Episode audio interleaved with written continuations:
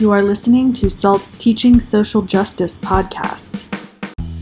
Hi, this is Olympia Duhart with SALT's Teaching Social Justice podcast. I'm here today with Professor Ruben Garcia from UNLV. Hi, Ruben. Hi, thanks so much for having me. Thank you for joining us. Uh, why don't you start by telling me what you do at UNLV, the classes you teach, and how long you've been there? Sure, uh, ha- happy to. I'm professor of law and co-director of the workplace law program at uh, UNLV's Boyd School of Law. Uh, I teach generally uh, labor law, employment law, and constitutional law, and I've been at UNLV nine years, but I've been teaching um, almost 20.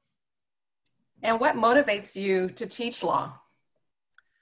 Um, I teach and write about the things that I'm passionate about um, the law of the workplace, um, the US Constitution, international human rights, uh, professional responsibility. So it's, it's um, great to be able to do something that you're really passionate about and, and feel, feel uh, strongly about and try to, you know, encourage students to see the same kinds of uh, fascinating and interesting things that I see about those subjects. So, the focus of this podcast is social justice. Uh, in what ways do you incorporate social justice in your teaching? Any particular classes? I mean, constitutional law is obvious. Can we talk for oh, a little yeah. bit about labor law? Yeah, well, yeah, as you said, I mean, you know, race, immigration, labor, these are suffused into all the subjects that um, that I teach. You know, constitutional laws. Uh, you know, it's it's everywhere, right? And, and labor and employment law and the law of the workplace as well. Um, so definitely, um, my labor law class is really the study of how uh, different minority groups work within a majoritarian system. Um, it's about um, race, immigration, and labor historically in in in the uh, United States. It's uh, it's about you know immigrant workers having wage claims, right? You know, and, and trying to organize unions. Um, so when I was a lawyer, I represented immigrant workers in wage claims and union organizing campaigns. And I know, I know how hard they work and how often they're counted out. So early on in my labor law class, I teach a Supreme Court case involving immigrant workers seeking back pay for retaliation uh, for organizing a union. Uh, and the, uh, during the oral argument of this case, um, one of the justices, who will rem- remain nameless, um, although he's passed away, uh, he uh, basically says, why should these immigrants get back pay if it's illegal for them to work at all? Why can't they just sit home and eat chocolates? Uh, and I, I know, and I think that most students know that that's really disconnected from reality uh, of, of, the immigrants that they know and in, the, in, in their communities uh, and how hard they work. So I, I, use that as a, as a, you know, as an example of how disconnected and how out of touch um, the law and judges sometimes can be about the realities of the workplace and the realities of um, social justice for these workers. Um, that's so striking. That's, yeah. are, are your students as stunned as I feel right now listening to that quote? I think they I think they are because again they they probably have uh, you know even though they read a lot of cases you know they they often see these kind of uh, eh, caricatures of justices of you know being really funny or smart or you know uh, you know snappy and this kind of snappy wit they think is is is great you know and yet you know when they see that kind of like caustic uh, you know attitude towards immigrants and towards people of color uh, they are, I think, it's, it's kind of an unguarded, unguarded moment often in these oral arguments that they don't often see. So I really encourage them to see that kind of the, what goes on behind the law, and behind the sort of uh, bench. Uh, and, and that's really, again, the, the, the goal of my, my teaching is to really have them see the, the real world, the realistic um, situation that immigrants, workers, low wage workers are really seeing in this economy. Uh, and so that's again, uh, you know, I'm really uh, glad to try to share that with them. And then I'm guessing that this is especially relevant in Las Vegas, given the labor market. Yes, it's labor issues, immigration issues, racial issues are uh, very relevant here in Las Vegas. And think the uh, you know it's been that way for some decades. Um, you know, for you know going back years, there has been a, a, labor movement here that's been made up of immigrant workers and workers of color uh, coming together in the hospitality industry um, through um, you know strikes, long strikes, and and and really winning gains uh, over years and years of you know blood, sweat, and tears in terms of long strikes and and you know just showing that they could you know last one day longer than the management uh, in order to get uh, what many consider to be you know one of the best uh, packages in the hospitality industry. You know the uh, wages and the benefits and the pensions. Um, so so that again is you know why I'm so glad to be doing what I'm doing here. Um, but but it's continuing and it's, a, it's an ongoing story. You know whether it's you know the the you know last recession or what's happened just recently with covid-19 it's an ongoing story of workers trying to get protections or uh, a better deal from management uh, that of course changes you know every year you know with with a new challenge like we have now and you know it's going to continue being that way uh, as long as you know you have large powerful interests and uh, you know, some attempt to kind of counterbalance that kind of economic leverage by workers coming together in, in unions in the hospitality industry. So again, I think it's fascinating, and many of the students come out of this tradition. I mean, they come out of uh, their family members, their their parents working in the hospitality industry, so they are intimately familiar with uh, what has been going on in this industry for years. And so that's one of the best parts about you know again about teaching is that you learn from the students because they have the personal experiences that you know i don't you know not coming out of that tradition or that industry. And so again i think it's um it's a great place to do what i'm doing. It's so important in so many contexts as you described now because we are all you mentioned covid and so many of us are trying to make the pivot to online teaching or post pandemic or pandemic teaching um, integrating social justice issues in the classroom is one extra layer and extra responsibility. Do you have any advice for other law teachers who still want to take up this difficult but very important work?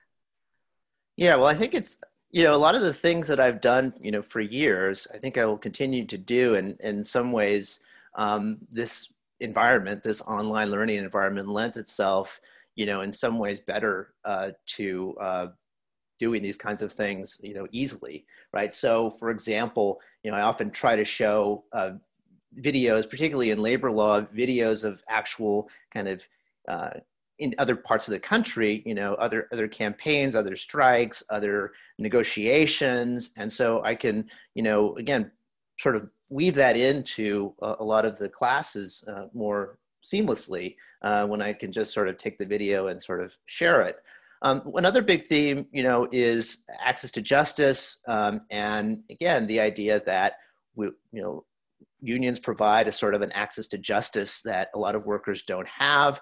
Uh, so we can do kind of simulations in uh, the online environment of kind of arbitrations or grievance hearings, and so that's something again that that shows um, that workers, even if they don't have money for a lawyer, uh, they can often, you know, have justice, you know, access to justice through their uh, organizations. Um, and then, you know, we also have or have the opportunity, I've always had the opportunity to have guest speakers come in and talk about, you know, their parts of the world. And now I can have more easily have people from Seattle or from Southern California talk about what's actually going on in the ground uh, on at those places. And so that's something again that I'm looking forward to in terms of the online environment. But you know, the same themes or the same kind of what I'm trying to get across really hasn't changed um, from you know before COVID to now. So again, I, I'm kind of looking forward to the next semester. I like the way you you highlighted the increased opportunities we have for academic activists to engage more directly with people on the ground and people from different areas. I think that's going to be really helpful to a lot of people who want to take up this work. Um, do you have any concerns about the, the risks of doing this kind of work in your classroom or any advice or experiences you want to share with us about any challenges in doing this kind of work? Right. Well, I think that there's always always a risk anytime you are you're getting into areas which you know in which I teach, which are you know inherently kind of controversial. Right. There's you know very few people, you know, I mean, there's certainly people who don't have an, a strong opinion about, you know, workplace issues or labor issues, but um, those that have opinions, again, are fairly kind of, um, uh, you know, set in their in their opinions. So, you know, again, I think there's always that risk that you're going to alienate some students. And I tell the students, you know, that you know, it's no mystery that as a former union side labor lawyer, kind of where my you know proclivities are you know basically i i think that unions are you know generally good for employees and good for institutions and so i'm not going to make a secret of that. Um, but i also uh, think that you know what i'm presenting in labor law is kind of one of the, the, nice things about it is that i basically present the law as it is and you know that it present both sides of the of the coin. And i can you know safely say that you know much of the last you know 80 years of labor law has been fairly pro-employer right? And even though the law started out you know pretty uh, you know radical in its vision of uh, collective power and and collective action you know the courts have really you know changed that a lot in the last 80 years and and uh, maybe tipped the balance and certainly in the last um, four years have really tipped the balance towards more towards the employer. So i can safely say that that's a fact right? And and uh, you know that's just the, the environment that um, whether they're going to represent unions or employers. It's just the environment that they have, right? But so that my particular interest in, you know, collective action or greater collective action is is really irrelevant to that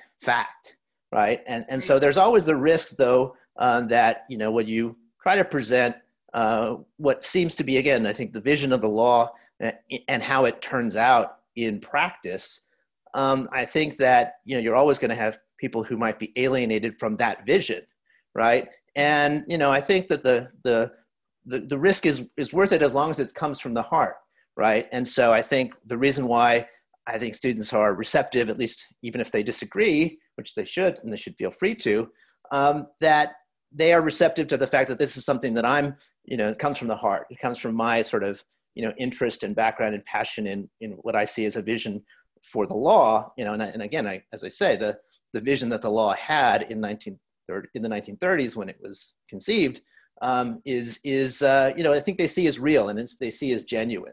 And so I think for any, anyone who's worried about sort of the alienation that might occur, they really should just try to be as, as real and genuine as possible. And of course, as open uh, as possible to differing kind of opinions and views as I'm sure they, they would be.